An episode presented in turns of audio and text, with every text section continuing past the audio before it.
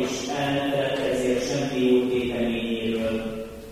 Áldás békességet szeretet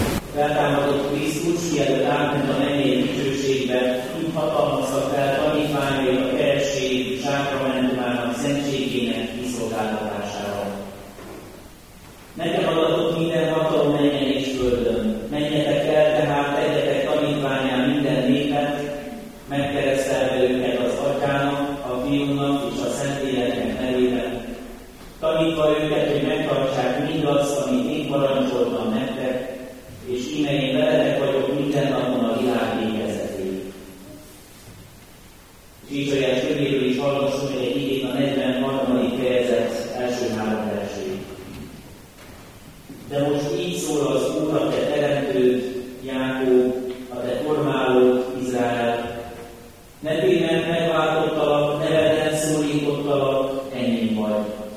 A vizet kelsz át, én veled vagyok, és a folyókon azok el nem sorolnak.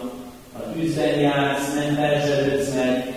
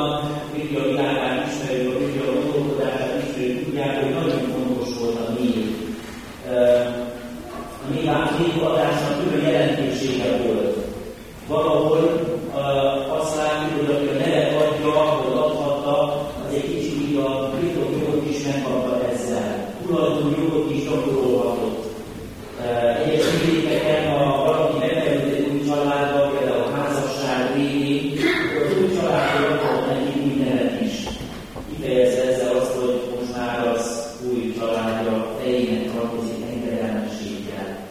És az is nagyon számított, hogy mit hordoz a Biblia jelentése. Sok üzenetet hordoznak a bibliai történetek név adásai. Amikor Ádám mellé Isten megváltoztat, és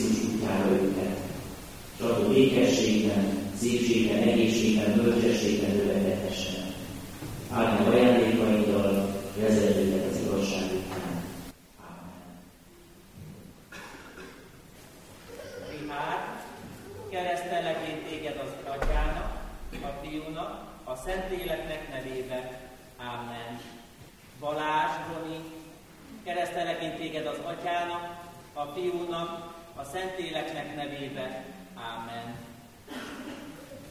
Szonya, keresztelek én téged az Atyának, a Fiúnak, a Szentléleknek nevébe. Amen. Richard, Balázs, Roni, Szonya, áldjon meg titeket az Úr, és őrizze meg titeket, ragyogtassa rátok az Úr az ő orcáját, és könyörüljön rajtatok, fordítsa az Úr az ő orcáját reátok, és adjon békességet nektek. Amen. Kedves 386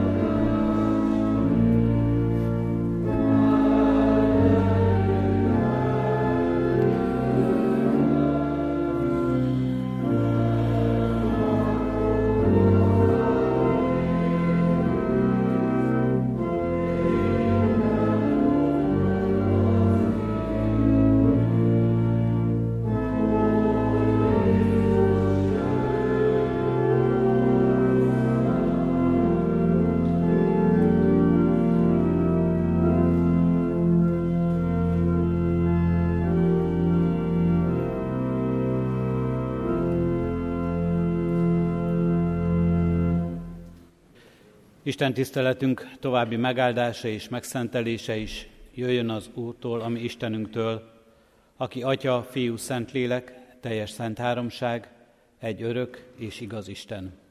Amen. Hallgassátok meg testvéreim, amint szólozánk és tanít minket Isten igéjét, Dániel próféta könyvének második részéből, a 37. verstől a 45. versig terjedő ige szakaszból, az igét nyitott szívvel, helyét elfoglalva hallgassa a gyülekezet. Dániel könyvének második részéből a 37. verstől eképpen szól az ige hozzánk. Dániel így szólt, Ó király, királyok királya, akinek a mennyistene királyságot, hatalmat, erőt és méltóságot adott, kezedbe adta az embereket, a mezei állatokat és az égi madarakat, bárhol laknak is, és mindezeknek uralkodójává tett. Te vagy az aranyfej. De utánad más királyság támad, alacsonyabb rendű a tiédnél. azután pedig egy harmadik királyság részből való, amely az egész földön uralkodik. A negyedik királyság erős lesz, mint a vas, mert ahogyan a vas összetör és szétzúz mindent, úgy fogja pörőként összetörni és szétzúzni a mazokat. Azt is láttad, hogy a lábak és az ujjak részint cseréből, részint vasból vannak. Az a királyság ugyanis szétszakad, de marad benne valami a vas keménységéből, ahogyan láttad, hogy a vas keveredett az agyak cseréppel. Lábujjai részint vasból, részint cseréből voltak, ez szerint a királyság részint erős, részint törékeny lesz. Vasat láttál, agyak cseréppel keveredve. Azok ugyanis házasság révén keverednek, de nem egyesülnek egymással, ahogyan a vas nem egyesül a cseréppel. Ezeknek a királyoknak az idejében támaszt a menny Istene egy királyságot, amely nem semmisül meg soha, és a király uralom más népre nem száll át. Összetöri mindezeket a királyságokat, és véget ved nekik, maga pedig fennáll mindörökké. Ezért láttad, hogy a hegyről egy kő zuhant le anélkül, hogy valaki hozzányúlt volna, és összetörte a vasat, a rezet, a cserepet, az ezüstöt és az aranyat is. A nagyisten tudtára adta a királynak, hogy mi történik majd ezután. Igazat mond ez az álom, és bizonyos a magyarázata. Eddig Isten írott igéje. Hajtsuk meg fejünket és válaszoljunk arra imádságunkban. Köszönjük, Urunk Istenünk, hogy összegyűjtöttél minket ebbe a közösségbe. Köszönjük, hogy lelked arra indított, hogy eljöjjünk erre az Isten tiszteletre, és megadtad nekünk ehhez a testi erőt. Áldunk és magasztalunk, Urunk Istenünk, azokért az ajándékokért, amelyeket elkészítettél. Így köszönjük a keresztelőt, a gyermekeket, a családokat. Így köszönjük, Urunk Istenünk, hogy minket is emlékeztetett arra a szövetségre, amelyet velünk is megkötöttél, és amelyet újra és újra napról napra megerősítesz. Köszönjük a Te szövetségi hűségedet, hogy hűséges vagy hozzánk, Urunk Istenünk, és így lehetünk együtt ezen az Isten tiszteleten. Így szólíthat meg minket igéd, és így vársz majd minket a kegyelem asztalához, az Úr asztala közösségében. Áldunk és magasztalunk ezért a hűségért, tudunk, azért is, mert tudjuk, hogy nem vagyunk ráméltók, mert mi hűtlenek vagyunk. Mi sokszor kétségek között és hitetlenségben élünk.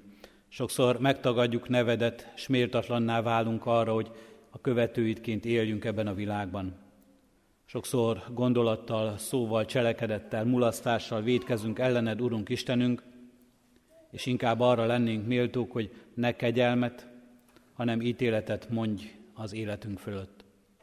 Mégis, Urunk Istenünk, itt lehetünk, így hozhatjuk eléd egész életünket, hozhatjuk eléd, Urunk, közösségeinket, ezt a gyülekezetet és a Te népedet és egyházadat. És kérhetünk Téged kegyelmedben, szövetségedben, újuljunk, erősödjünk meg. Erre vezess most minket, Urunk Istenünk, igét tanításában is, és az úrvacsora közösségében. Hallgass meg Jézus Krisztusért. Amen. Készüljünk fennállva Isten igének hallgatására, és előtte énekeljük a 377. dicséretünknek első versét.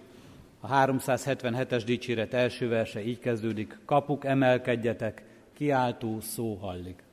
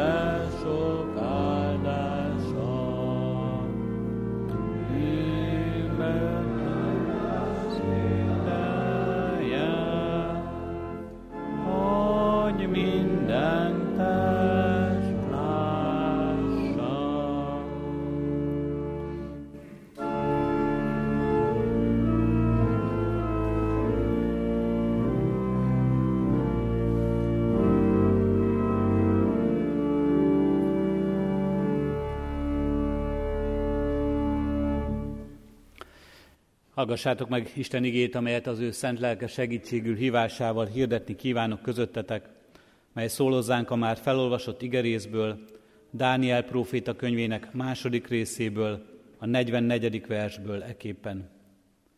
Támaszt majd a menny Istene egy királyságot, amely nem semmisül meg soha. Eddig az hírott ige. Református bibliolvasó rendünk szerint ezekben a napokban az Ószövetségből Dániel próféta könyvét olvassuk. Ebben a könyvben vannak nagyon kedves részek, amelyet a gyermek istentiszteletek alkalmával is szívesen hallgatnak a gyermekek, és talán sokan meg is tanultuk, ismerjük azokat. Például Dániel az oroszlánok vermében, vagy a három ifjú a tüzes kemencében, melyek nagyon kalandosak, már-már csodálatukkal lenyűgözőek. De vannak olyan részek is ebben a könyvben, amelyeket talán kevésbé ismerünk, mert Dániel próféta könyve egy olyan profétai könyv, amely egyrészt láthatja a világ történetét, amelyben a hitvallás első számú, és ahogyan ezt megélik ott a fogságba vitt és hurcolt fiatalok, azon keresztül sok tanítás érkezik, amely sokkal inkább a helytállásról, a kitartásról, a hűségről, az Istenbe vetett hitről és a hit megvallásáról szólít meg minket, és ebből sokkal többet olvashatunk, mint ezekből az izgalmas történetekből, amelyek szintén erre tanítanak. Profétai könyv, amely a világ történelmet is elénk hozza, a birodalmak váltakozásaiban, és egy apokaliptikus mű is, a végidőkről szóló mű, amely a történelem végéről ad tanítást, melyben megjelenik majd a messiás az ég felhőin nagy hatalommal és dicsőséggel. Apokaliptikus mű, apokalipszis, ezt a szót egyre többször lehet talán olvasni még az újságokban is. Első körben talán a jelenések könyve jut róla eszünkben, és valami szörnyű dolog, olyan látomás, olyan jövendőlés, amely megrémiszti és megrettenti az ember szívét. Pedig hát sem Dánielnél, és igazából az jelenések könyvénél sem a rémisztésről és a félelem keltésről van szó, hanem sokkal inkább a biztatásról. Így hallhattunk most erre az adventi vasárnapra készülve három ige hirdetést Krisztusba vetett reménységünk a jelenések könyve alapján, Bán Béla Esperes úrtól készülhetett a gyülekezet egy része, akik jelen voltunk itt az Isten tiszteleten estéről estére, és a jelenések könyvében, ebben az igazi apokaliptikus műben azok a részek szólaltak meg, amelyek reménységről és biztatásról szóltak, arról, hogy Isten hogyan keresi és hogyan akar közelebb és közelebb jönni az ő népéhez. Mai igerészünk is és mai hige versünk is ebben az ígéretben szemlélendő. Mai igerészünk is egy jövőt bemutató látomás. Nabukadnecár, babiloni király egy álmot lát, és ez az álom zaklatja fel őt. Félelmet kelt benne ez az álom. Nyugtalanító az álom, még inkább azért, mert nem érti, nem tudja a magyarázatát, nem tudja megfejteni azt, és abban az időben különösen fontosak voltak az álmok az emberek számára. Az álmában egy nagy szobrot lát, amelynek, amely föntről lefelé a fejétől, a talpáig aranyból, ezüstből, részből, vas és cseréből készült ez a szobor. Majd ezt a szobrot egy hegyről leguruló leeső kő megüt, és darabokra törik ez a szobor. Nem találják a megfejtést az álomnak, de azután előáll Dániel, akinek Isten megmutatja ezt az álmot, és megmutatja annak magyarázatát is. Ez a nagy kolosszus a világ birodalmak szimbóluma. Arany, ezüst, réz, vas, cserép mutatja, hogyan követik egymást. Mai napig is vitatkoznak sokszor a Biblia tudósai, hogy miket is jelképezhetnek ezek a különböző korszakok, ezek a különböző részei ennek a szobornak. Legtöbben talán azt mondják, hogy Babilon után Perzsia, majd utána Nagy Sándor, Makedón birodalma, majd a római birodalom követik egymást ebben a jövendőlésben. Babilónia királya, Nabukodonozor, aki látja ezt az álmot, elbizonytalanodik és fél. Majdnem tömeges kivégzés lesz ebből a rettegésből, mert szeretné biztosan tudni a magyarázatot. És láthatjuk itt, ebben a történetben, ha részleteiben is olvassuk ezt, milyen az, amikor a hatalom fél.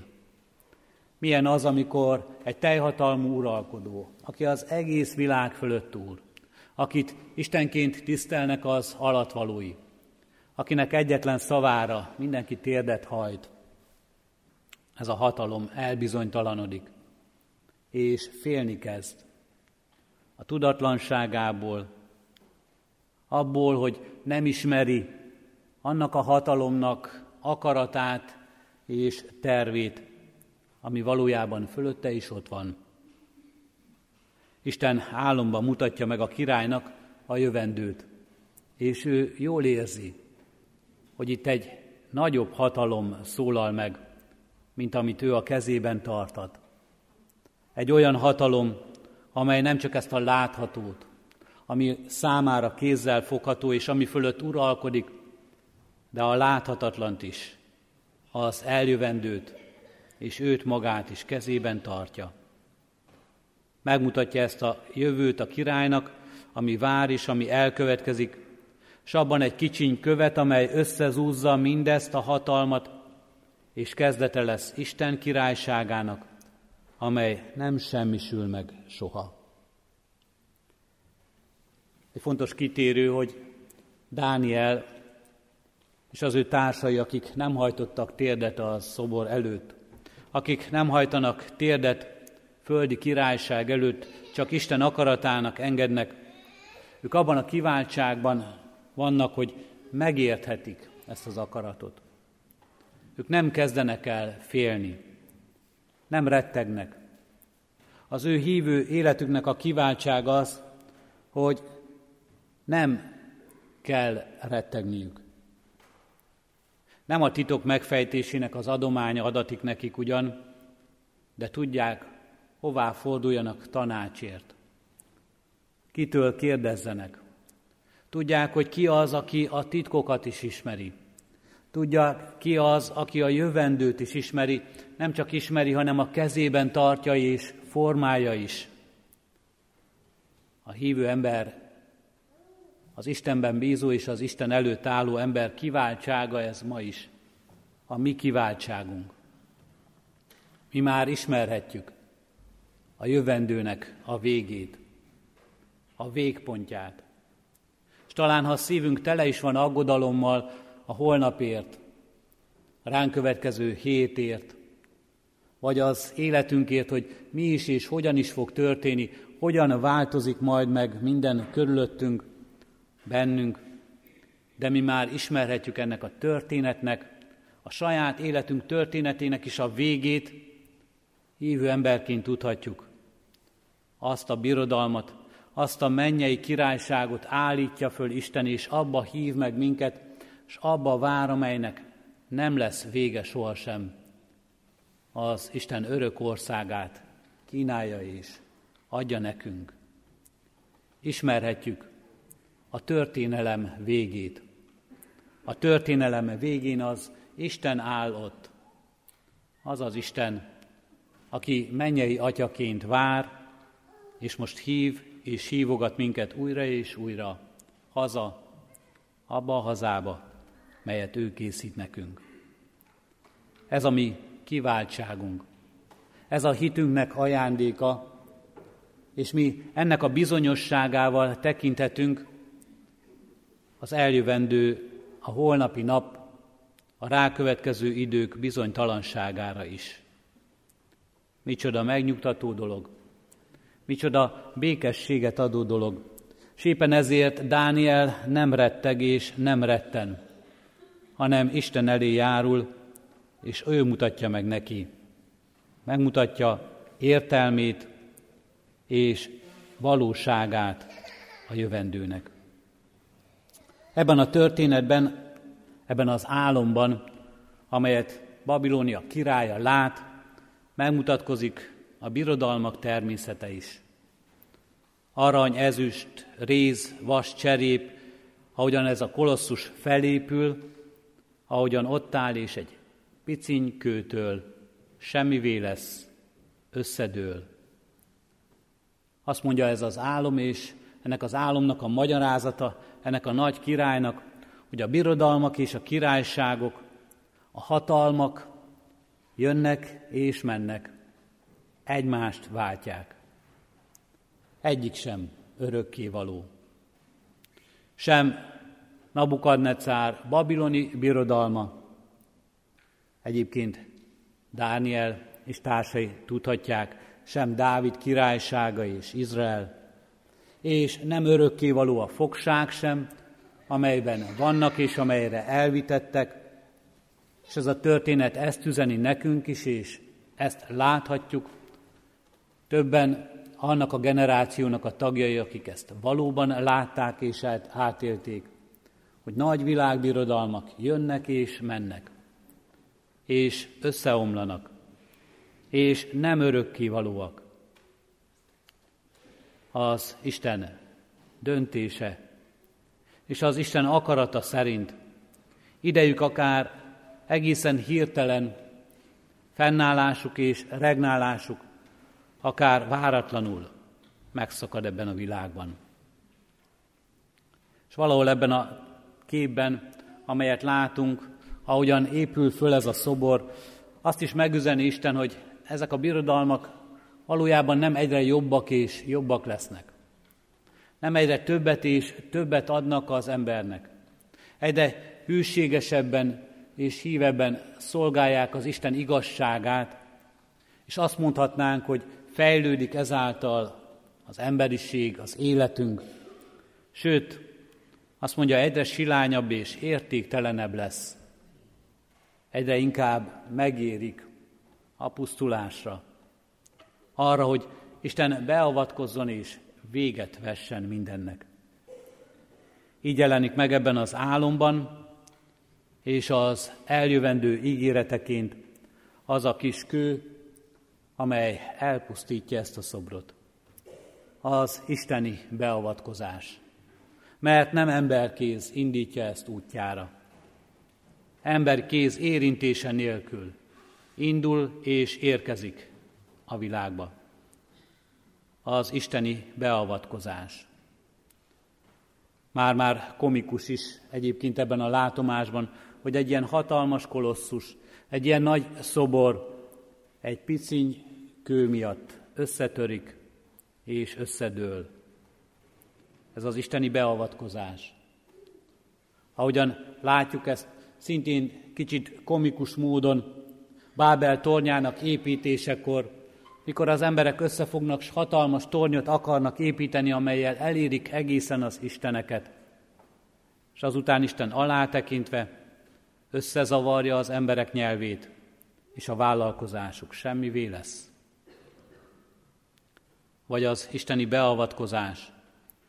Ahogyan ebben az egész nagy világ pusztulásában, egy bárkában, Noé bárkájában az Isten mindent megment, és mindent tovább visz.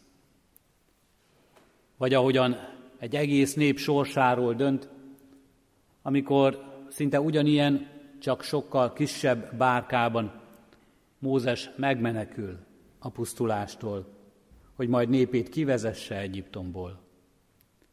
Kicsinykő, amely mindent összetör.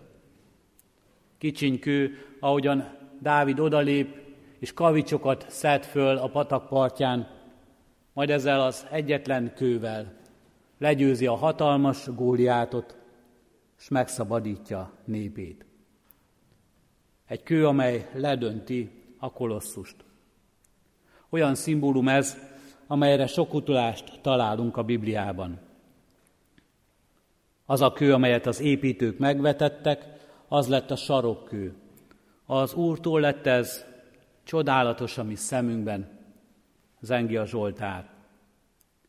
Ezért így szól az én Uram az Úr. A Sionra egy követ teszek le alapul, szilárd követ, drága sarokkövet alapul. Aki hisz, az nem menekül el. Így jövendől Ézsaiás.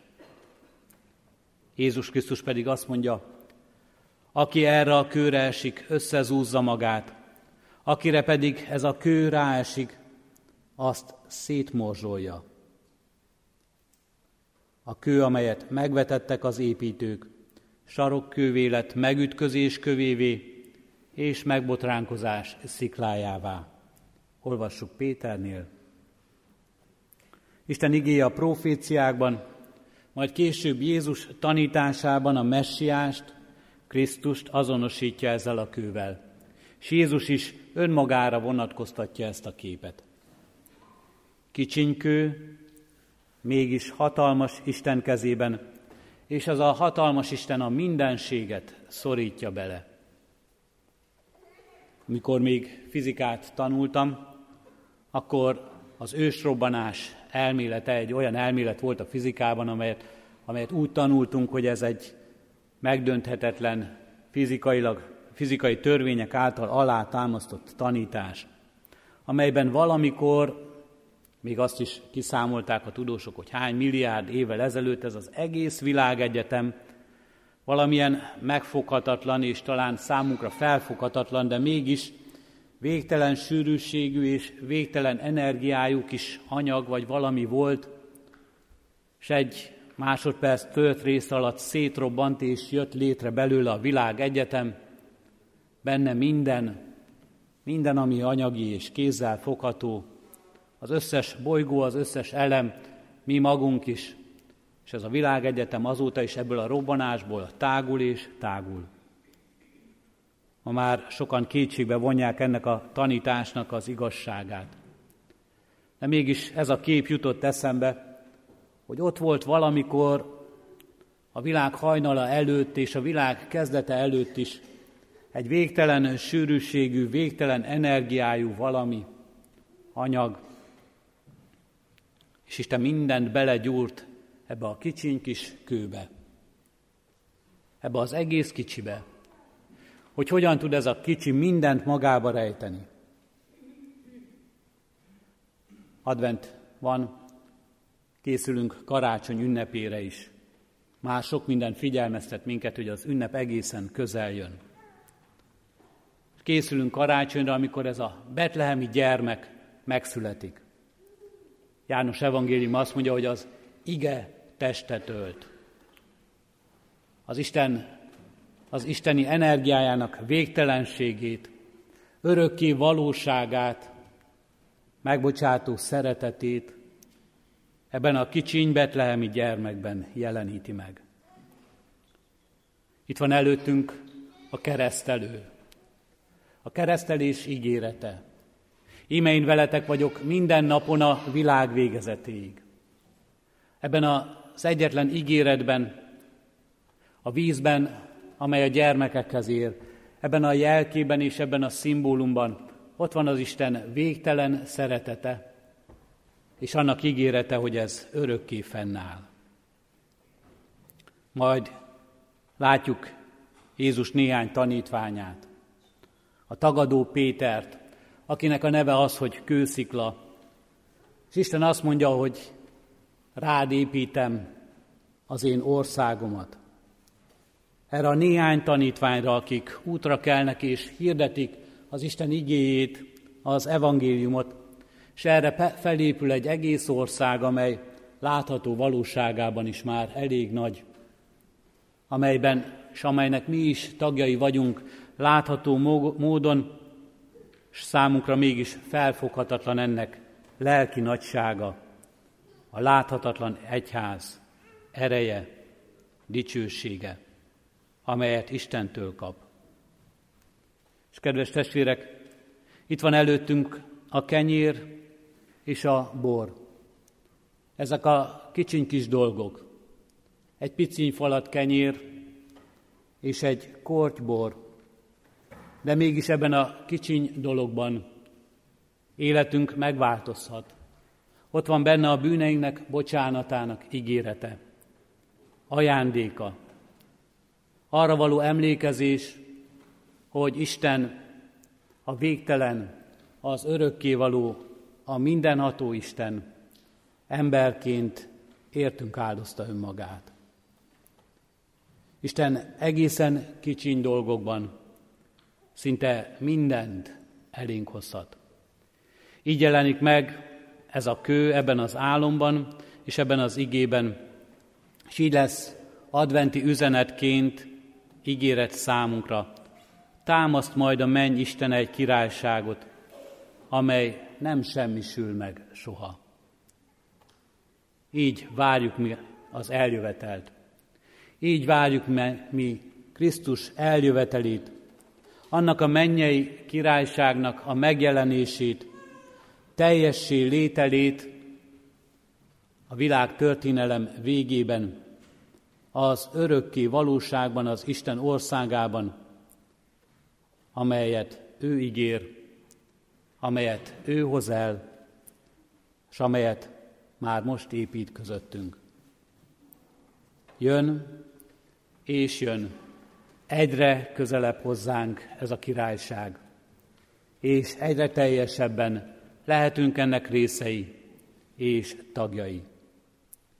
Járuljunk így az Isten nekünk készített és minket hívó asztalához, hogy ez a mennyei királyság, az Isten országa ebben a közösségben is épüljön bennünk. Amen. A 377. dicséretünk hatodik versét énekeljük, az ige, ige hirdetésre válaszul, és az úrasztalához készülve a 377. megkezdett dicséretünk hatodik versét, mely így kezdődik. Isten báránya jövel, mutasd szelítséged.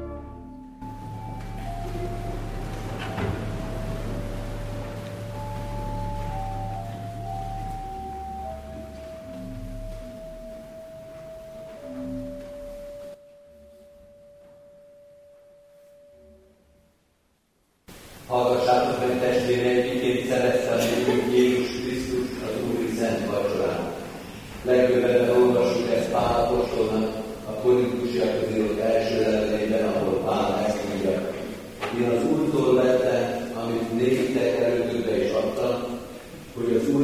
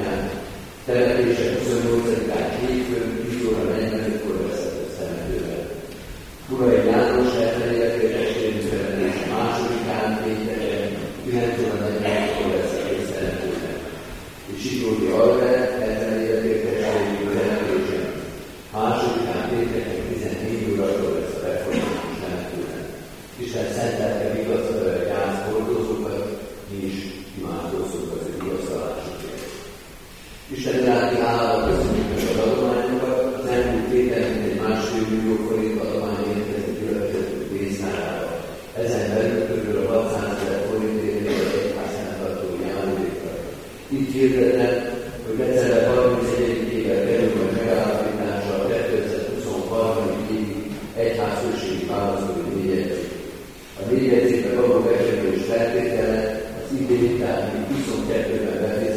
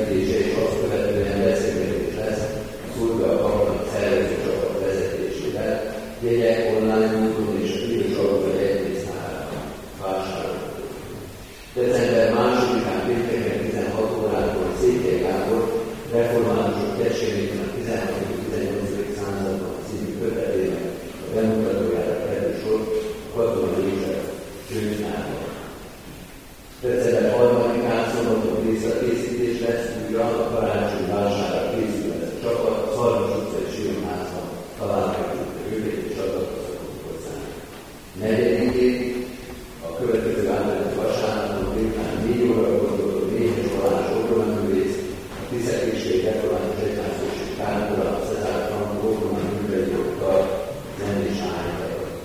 De szeretett